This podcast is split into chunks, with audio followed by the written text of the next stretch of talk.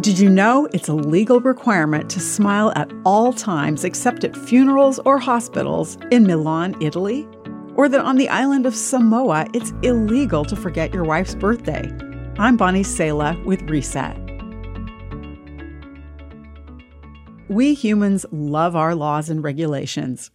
The religious leaders of Jesus' day also loved their laws. In addition to the Old Testament law, remember the Sabbath to keep it holy, they created a list of 39 specific things that you could not do on the Sabbath, like carrying something, cutting something, writing, or erasing. It was a Sabbath day when Jesus healed a man who had been sick for 38 years. The religious leaders missed the healing and were livid that Jesus had broken the Sabbath law by telling the man to stand up, pick up his mat, and walk. They said to the man who was cured, You can't work on the Sabbath. The law doesn't allow you to carry that sleeping mat. How many years had the religious people stepped over the sick man laying there on his mat on the ground?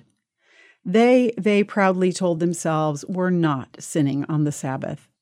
A Bible commentary explains legalism is the establishment of standards carefully selected by people for the purpose of celebrating human achievement under the guise of pleasing God.